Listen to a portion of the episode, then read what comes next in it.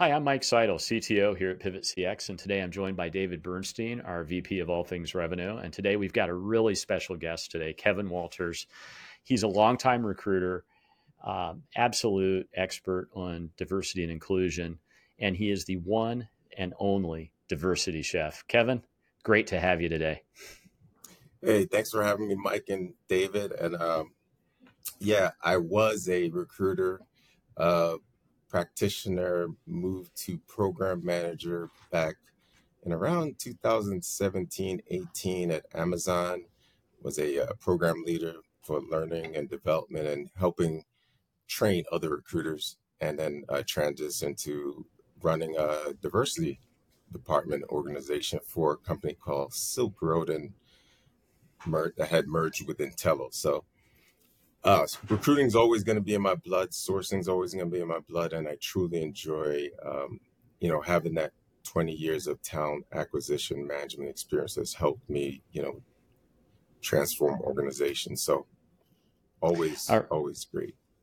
Well, we got to jump right to the fun part of this. So, so you're changing the world one great meal at a time. Tell us about Diversity Chef and, and what you do for companies and how you do it. Yeah, Diversity Chef is my newest venture. Um, actually conceptualized about uh, two years ago.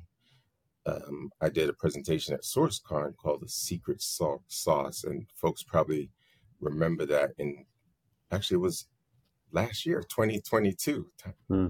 You know, uh, almost two years, but diversity chef is a concept that I, you know, in understanding how culture comes together and understand a little historical context of food that's intertwined. Um, when you think about the history of food and like culture, like let's use the African American and Black culture, right?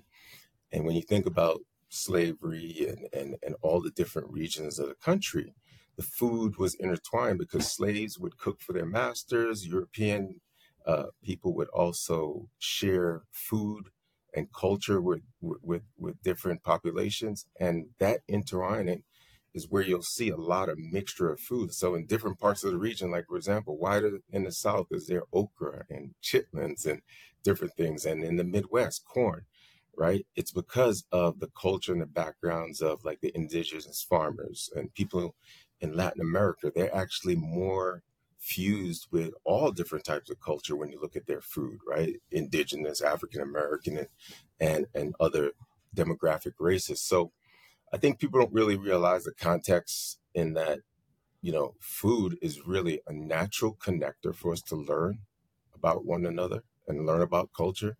And most of us, our entry point, you know, whether we're risk averse or not, we tend to be a little curious, right? We'll try. If I said, "Hey, Mike and David, tell me about what's your favorite food or like international meal, and how did you come across that?" It might have been because of someone else, right? I know my best friend, um, one of my best friends was Indian. He introduced me to Indian food uh, years, years ago when I lived in Atlanta, and I learned about a lot about the culture from the north and the south and the regions um, because of my introdu- introduction and just interest and love of Indian food now, which is very similar to my background, which is Jamaican food. So that's a little bit about the history of food, but really what I do is I help companies through the magic of food become more inclusive and equitable and create a culture where people can learn and have fun in an engaging way. And people say, like, how do you do that? So I work with a team of chefs here in Las Vegas uh, of diverse backgrounds. And we all come together with our passions, mine being the Jamaican uh, flavor of food. And we just create like a culinary experience, like through workshops and through engagement and through education. We can build and help you understand more about that culture, as well as help you build a plan to foster inclusion within your company from a tactical stance. So, um, so far it's been well received, uh, overwhelmingly great response um, from people that not only just are foodies and love food, but people that just naturally gravitate to wanting to try things. And so, yeah, I'm excited about it, and I'm excited to really uh, talk to more companies like yours and other organizations, in you know helping bridge some meaningful conversations between uh, groups, right, and underrepresented populations and talent. I love the metaphor as well, Kevin. Uh, great food is good flavors coming together in a way that individually they're okay, but they're even better when they all come together. Seems to me that's an awesome metaphor. Yeah, right? and it's and it's digestible. Right there, yeah, on top of it, right? So yeah, the coming together, creating something amazing that's better than the individual parts, and and really, yeah, great, great outcome, right? Don't get me started on the food metaphors because I have a mm-hmm. lot of little cliche marketing terms that I've learned. But no, it's it's definitely, you know, what I try to offer is, you know, companies still need to understand inclusion is the future of your workforce, right? Because, you know, it's not a project, it's not, you know, something that's trending and you can afford to really, let's just be honest, leave money on the table. And when you're mm-hmm. leaving out certain demographic groups, that exactly is what you're doing is you're leaving money on the table. There are people that are interested in buying your solution that you're not talking to or addressing. And you're hoping that they're interested in you, but they're not going to be interested in you because they don't feel like you're t- you're like they're relevant. And this is the disconnect, I think, between a lot of uh, corporations and the workforce, and understanding that, you know, the workforce is demographically changing, right? We have four generations of of of of, of people trying to work together. Us, right. the old heads, right? You know, you got the baby boomers like Mike. No, I'm just kidding, Mike. But you have the folks, you know, you have the millennials, you have the Gen Z. So com- everyone communicates differently, right? And for those of us that have children or teenagers, you you surely know what I mean when your teenager walks past you the front door and goes into their room and then texts you and say, "Hey, Dad, how you doing? How was how was your day?" And you're like, "Wait a minute, you just right. saw me in the living room. Like, well, why are you texting me? We're in the same house."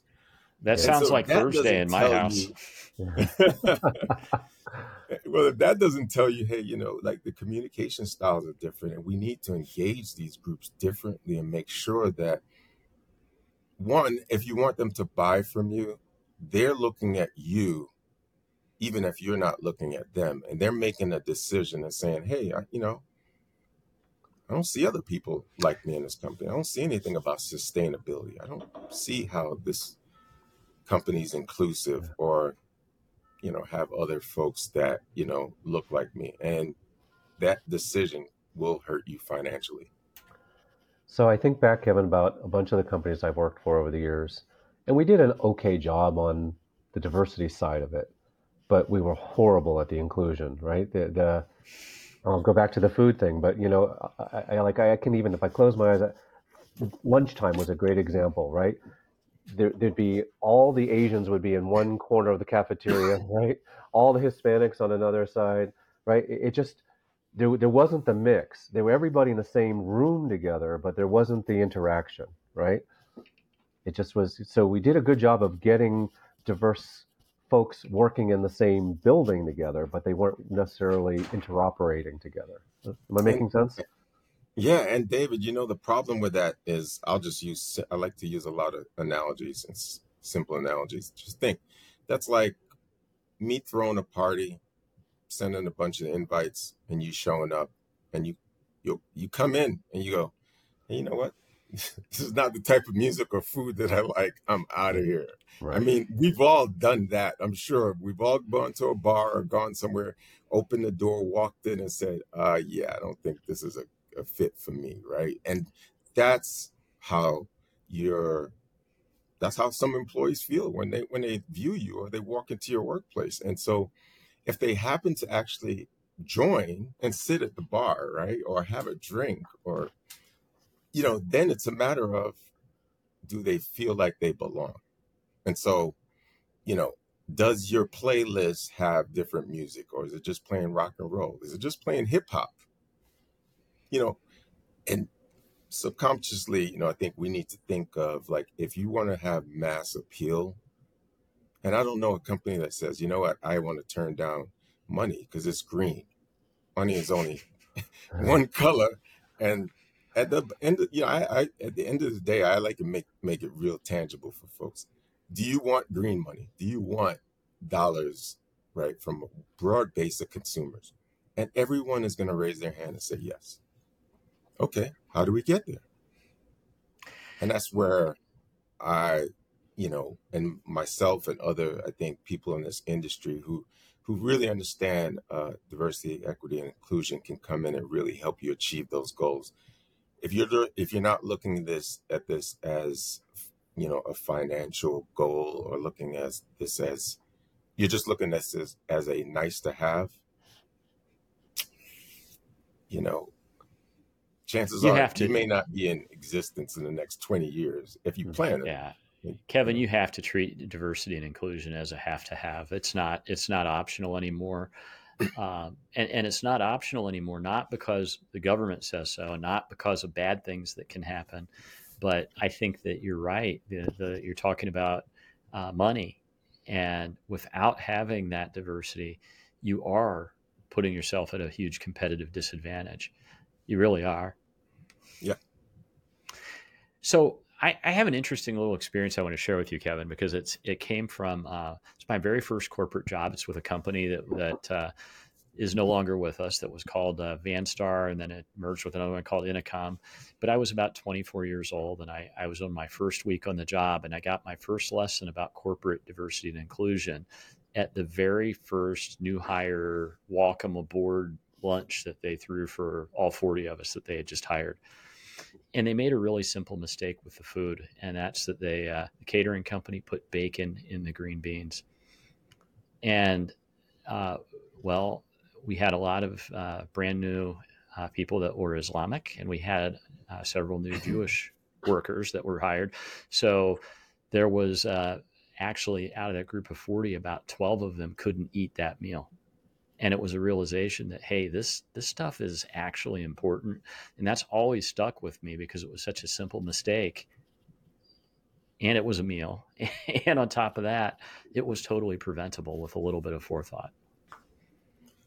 Yeah, and it's it's funny you said that because although they might have been able to rectify that mistake, right? Because that was maybe day one, and someone said, "Oh my gosh, we apologize. We should have checked and understood or sent a survey or asked you." And now you see companies do that, right? Like even if you're doing an offsite, someone says, "Hey, do you have any meal preferences? Do you, are you vegetarian?" I think we get it now with food, but we should be doing that same thing with our culture, right? I mean, we should be surveying and checking in with our employees. So that's a great example, Mike. Like before they show up, we should be we should understand what's of value, right? And what do we have to offer in our workplace to make everybody want to work there. Now, if you want to have a homogenous company, then ignore everything I just said and do keep doing business the way you are and have that segment of the population that you enjoy doing business with. And you know what?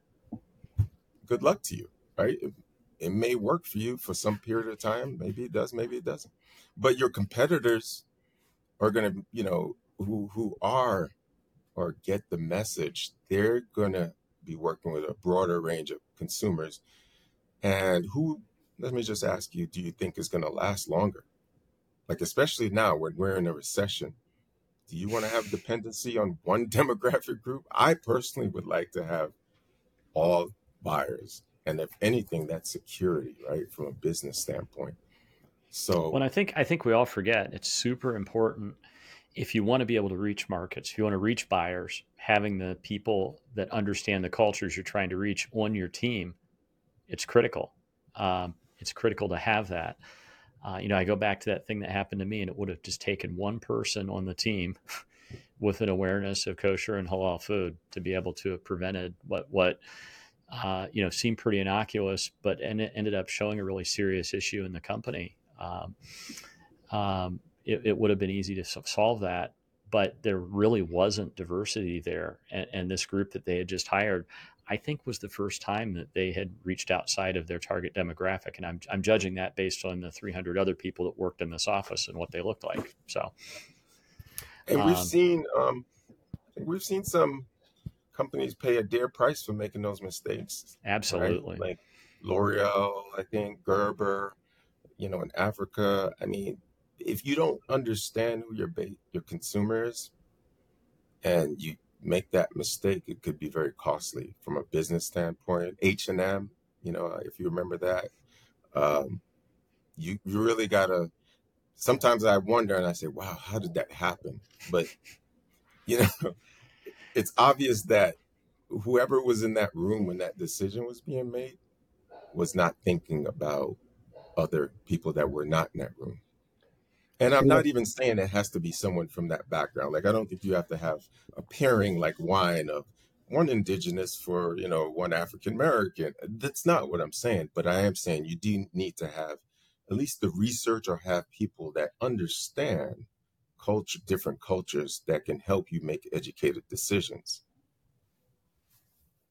So you know, Kevin, when you and I were talking um, before the uh, the podcast today, I really keyed in on something you were saying because I don't know a lot of companies that purposely try to be homogenous. Maybe I, I, I- you know, it becomes an unintended outcome of a lot of just things that are happening, people's natural biases and styles, and it just suddenly then it, it became that way, right? That this purposeful, intentional, put yourself in a in a in another world put go out there may, maybe be uncomfortable right? Can can you talk a little bit more about because Yeah, getting to that place is not easy right? We, we all conceptually hardly anybody would argue that this is a bad business decision to do it.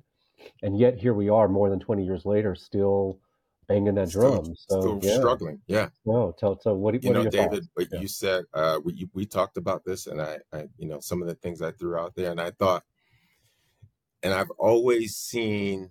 I feel fortunate to been have been a, a you know kid that like my parents immigrants from Jamaica, West Indies, moving to, you know, North Bronx, the South Bronx, moving from the South Bronx to the North Bronx. That was a really very diverse neighborhood. So like I benefited from like growing up with kids that didn't even speak English, but they were from different backgrounds and having to learn how to collaborate, right? We still hmm had, were able to like play catch, right? And throw balls and everything. And you'd be surprised. That's why I think kids get it more than we do. But you know, the ability to want to expand your network and be uncomfortable doing so is a real thing because most of us socialize in the networks where we feel comfortable. Like we go to mm-hmm. a church that we feel is safe or, you know, places that historically, you know, maybe because of our backgrounds or family and traditions that we're just accustomed to being there. Schools, our kid goes to a school that, you know, based on the neighborhood and zip code that they're zoned for that we pay for but you do that's why this is a this is a mindful and intentional effort that has to be made by the individual in the organization. This is not and i think that's the fallacy and the mistake that a lot of companies think that this can organically happen without doing anything. Like if you just hang a shingle on the you know on your building like will people just start walking in the door? So how do you get there? You you figure a way to bridge those connections. Like you go to other groups. Just like if i want to learn about the indigenous community then i'm going to find out. I always say go where the fish hang out. So i might go to a meetup group. And yeah i might go there and the first time i'll feel uncomfortable maybe the second time but the third time they're to hey they're to know my name and they're to wonder why i'm there and then i'm to tell them why i want to learn about their culture yeah whatever it is and there are ways and a lot of different ways I think for us to educate ourselves, but it does take uh, the initiative and the effort, right? And it doesn't always have to be face to face. Could be just you know what, picking up a book, right? Learning. Like there's here's the problem, David and Mike. There's so much information out there. You guys know we're you know we're in that age bracket where you know there were libraries and stuff. Like kids today can just get on their phone and they can tell you anything. They can fact check anything we say. So with the availability of information, we should actually know more, not less. so are you seeing any good examples of businesses doing this in practice either in their recruiting or just in their day-to-day business lives And you don't have to name Yeah, names, you know, any, the yeah, companies any, I think that are successful when you look at like the top companies, you know, for diversity and and a lot of them are consumer based. Mhm. Um, consumer goods or companies that deal, you know, not B2B, but really B2C, and they get it, right? Because they need to have that expansion. They're very community involved. They also understand that diversity is not linear. You're not just looking for diverse talent. Like you said, you, you worked for a company that was just focused on the hiring side. No, Mhm. they're looking at it holistically from supplier relationships, community involvement, developing socialized groups within the company. Uh, hey, hiring salespeople that are of a diverse background so they could sell to the diverse consumer. Heck, um, leadership, you know, having thought leadership that provides a diversity of thought and ability to problem solve. And, you know, for the decisions that are more impactful and filtered down, you, you know, having someone of a, a, diverse background that can say, hey, you know what, we should be thinking of X and Y or having empathy towards these different groups is very helpful. But it really takes kind of slicing across your organization and looking at all the different areas of your business, right? And seeing how you could create some equitable outcomes in those areas. It's not So, it's not one place. so Kevin, the you know as as we you kind of look at at the world out there, what are some things that business leaders can do to identify? Hey, I might have a little bit of a diversity problem, and and, and I need some help with this. How how do you di- self diagnose? Aside, I just got a letter from the government. Yeah. Yeah, there are companies that know because they're like as a government contractor or because of their compliance, they need to, you know, be aware and more aware. But I think, you know, awareness is almost a disease in itself. Always say that, like, you know, if we all had the awareness that was necessary, you know, there wouldn't be all this finger pointing at, like, saying, hey, it's that person's fault. They would look inside first. And so, you know, some of the workshops and things that I've done, and, you know, I'd say, hey, call me, right? I'm happy to advise and be strategic and talk to, you know, CEOs or execs and giving them very strategic uh, plans about what they can do. But, you know, outside of that, it's just understanding that you most likely have an inclusion problem, but it's where. And so, how do you fix it? That's where you need to find an expert or find someone that can really. And I'll tell you what I do, Mike, simply. My simple test. And, and this is like even a test that I always use with folks. They're like, oh, yeah, you know, we're, we're a diverse, we, we focus on diversity. We're a diverse company. I go, how do you know? What does diversity mean in your company?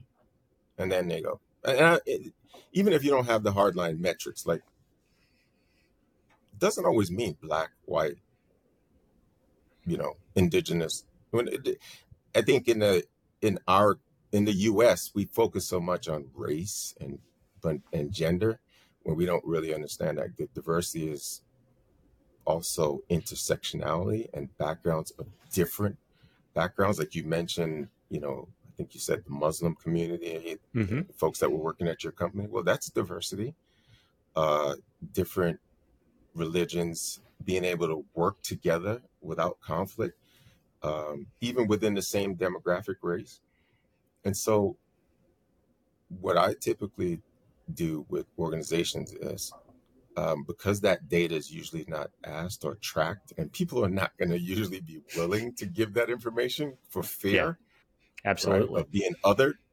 Hey, I don't want to say I'm a new or diverse individual and I may need an accommodation because I'm not sure if my employer truly understands autism or ADHD or what neurodiverse uh, abilities are.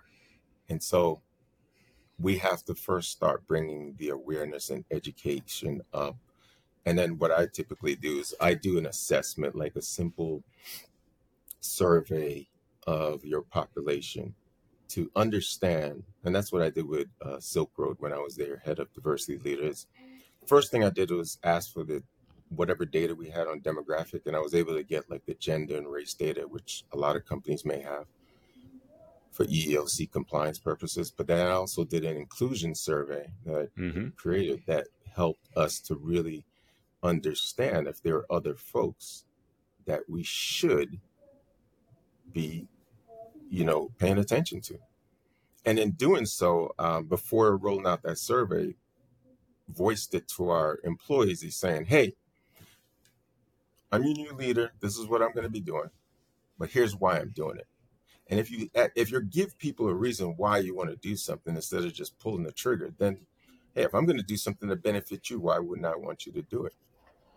And so I got a lot of participation and was able to understand that we had populations of neurodiverse individuals within the company um, that we needed to make a, accommodations for. But you got to get to that place of trust within your company. It's not easy. I love it. Yeah. I love it. No, it's so it, it's uh, it's so eh, hard sometimes when to go ask tough questions of, of everybody in the company and and get them to share. But if you can if you can get through that, I, I you have some really great things can happen. So that's wonderful. So Kevin, we have hit the point uh, that we usually ask our guests a couple of of questions, uh, and we ask everybody the same two questions, and uh, I don't know about half the time they get them wrong. So this will be fun. Um, All right, look. all right. Uh, so, um, what book have you read that's really changed your thinking about business? Oh wow. Yeah, there's the last two books I read. Um, I'll tell you, and one I'm I'm still kind of reading, and then one of the books actually I do audiobooks a lot. Okay. I'm actually a neu- neurodiverse individual, and I'm very visual as well, like visual spatial, meaning like I see a lot of uh, you know things like in imagery and creative in that sense. Um, so one of the books I read recently by Jay Shetty was called Think Like a Monk, and it's a book that really talks about just being a better individual and values and you know it it could almost be a diversity and inclusion book because it talks a lot about being valued and respected and um jay his story was there's a guy that was you know poised to work on wall street in india and he decides to become a monk and it's a life-changing experience and his parents of course want to kill him for making that decision. And he talks about some of the values and things that he learned in life that really helps him make him a better individual.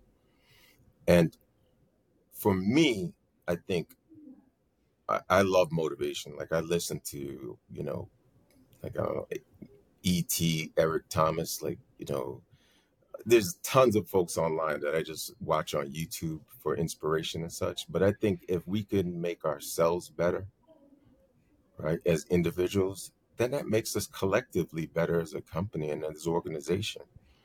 And so another book that I read recently was called Everyday Ubuntu. Um, and it was written by the granddaughter of, um, I forgot the former um, president of South Africa, but it talks about that experience of the transformation from, you know, the African American black, I'm sorry, the black population in South Africa moving to where they are right now, right after, um, you know, um, oppression. And it's, again, it's a, a book that I think when you look at it and you say, like, how could this be relevant? It teaches leaders a lot about empathy and just understanding that when you're dealing with other demographic groups and culture, you need to have empathy for people in general. And I think that we're seeing a lack of that today, right? Like companies are just pulling the cord like on a Friday and, you know, releasing their workforce and hey, they don't have benefits on Monday. And Yeah, there's unfortunately there's just a lot of that going on, and uh, y- you know that one, and and uh, emailing people a pink slip and turning off their access to email before they read it. Uh, you know all kinds of crazy stuff. yeah. And at the, at, you know, at the core of it, we're dealing with people right? That have Yeah. families and and and you know, how do you how you turn around and build your culture again? Like after, you know, watching that, right? I've heard people say, you know, I'll never go work for that company regardless. Or, or they may go work for you, but they'll never commit and be loyal. Yeah, they will always be mercenaries after you treat them that way. It's and it's you know, different.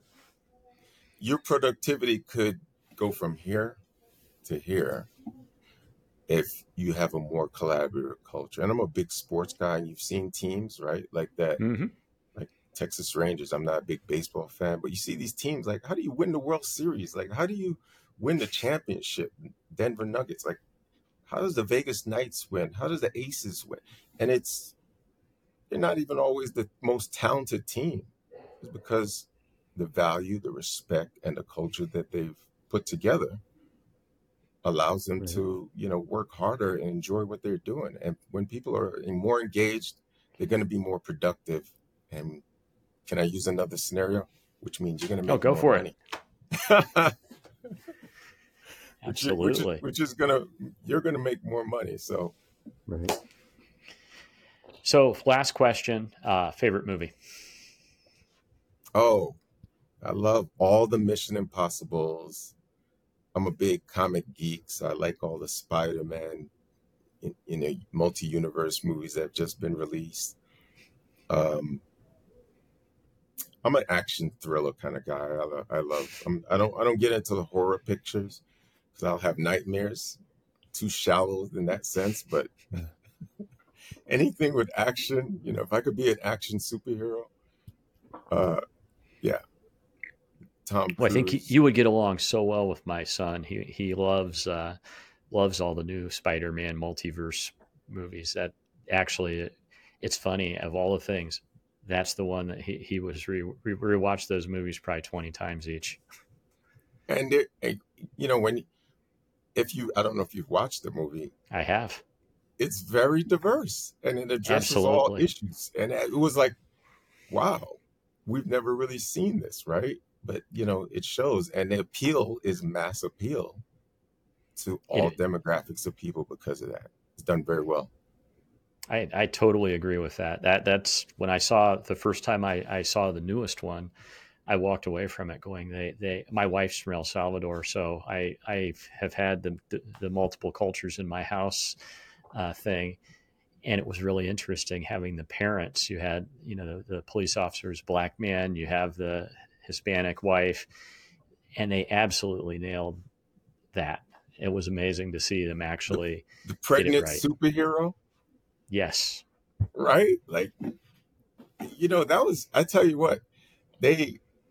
I was like, okay, you guys are really trying to check boxes here. Like, you crossed, like, they didn't leave anyone out. I can't No. think of any particular category. You know, we saw everything was addressed. So it was, but it was fun because I think people at the end of the day, let's just be honest, people just want to see themselves, right, as a hero. Like, they just want to know it's possible, right? Yep. Like, hey, and, and and unless you can visually see that brand or imagery of someone else that looks like you, you don't know that it's really possible. So So last thing, um, Kevin. So if somebody wants to get a hold of the diversity chef and and talk with you, what's the best way for them to reach you? uh, LinkedIn is great. I always respond to messages there. You can use my email also, which is pretty easy to remember diversity chef at topdeiconsulting.com. Uh, And just for for the audience here, we'll put everything down in the notes so you can uh, get a hold of Kevin the easy way. Yeah, and, and I'm very, I'm a very like, I've had people just call me out of the blue, and I'm like, okay, how do they? I keep forgetting. Sometimes you list your number, right? And of course, today we're not probably used to getting phone calls, but I've had vendors and people just called me, and I answered the phone. I'm like, oh, okay. So I, I just love engaging, talking to folks, and you know, obviously, I'm passionate about what I do, so I want to help as many people as I can. So any way possible that I can provide collaboration or consulting to you know individuals or corporations uh, please reach out. Um, and we'll see if we can make the world a better place. I know that kind of sounds aspirational, but I don't know. It sounds like with time. you, right. exactly with you, it sounds great. It sounds like, hey, we're going to make the world better one meal at a time, and um, I just love the love reaching people through food. It's it's uh, for whatever reason, it seems like that probably will get through the wall. That that will get get through. So, thanks so much for joining David and I today. And for everybody watching, have a great afternoon. Hope you have a great quarter. Thanks for having me. It was a pleasure.